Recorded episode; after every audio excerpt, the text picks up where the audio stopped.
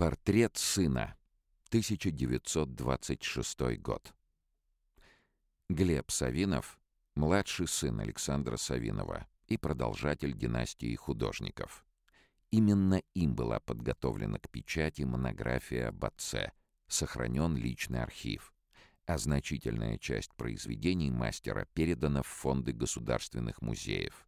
Глеб Савинов родился в усадьбе Натальевка Харьковской губернии где его отец работал над росписями в храме музея Спаса Всемилостивейшего по заказу Павла Харитоненко.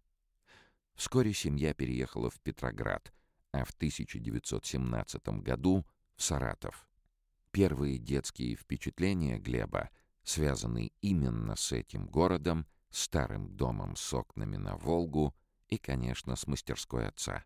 Удивительный мир открывался там, вспоминал впоследствии Глеб Савинов.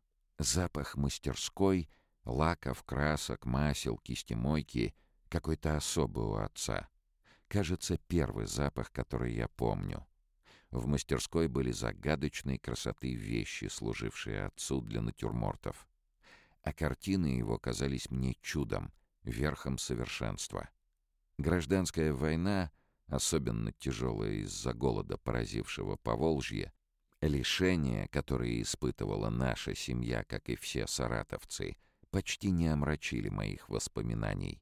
Детские впечатления о той Волге остались самыми дорогими и яркими для меня как художника и до сих пор. Вероятно, именно тогда у Глеба Савинова сформировался интерес к искусству, который был поддержан отцом. В 1930 году Александр Савинов писал 15-летнему сыну. «Живопись, несомненно, изумительное искусство, лучшее и интереснейшее дело. Только бороться за нее сейчас могут лишь мужественные и высоко одаренные люди.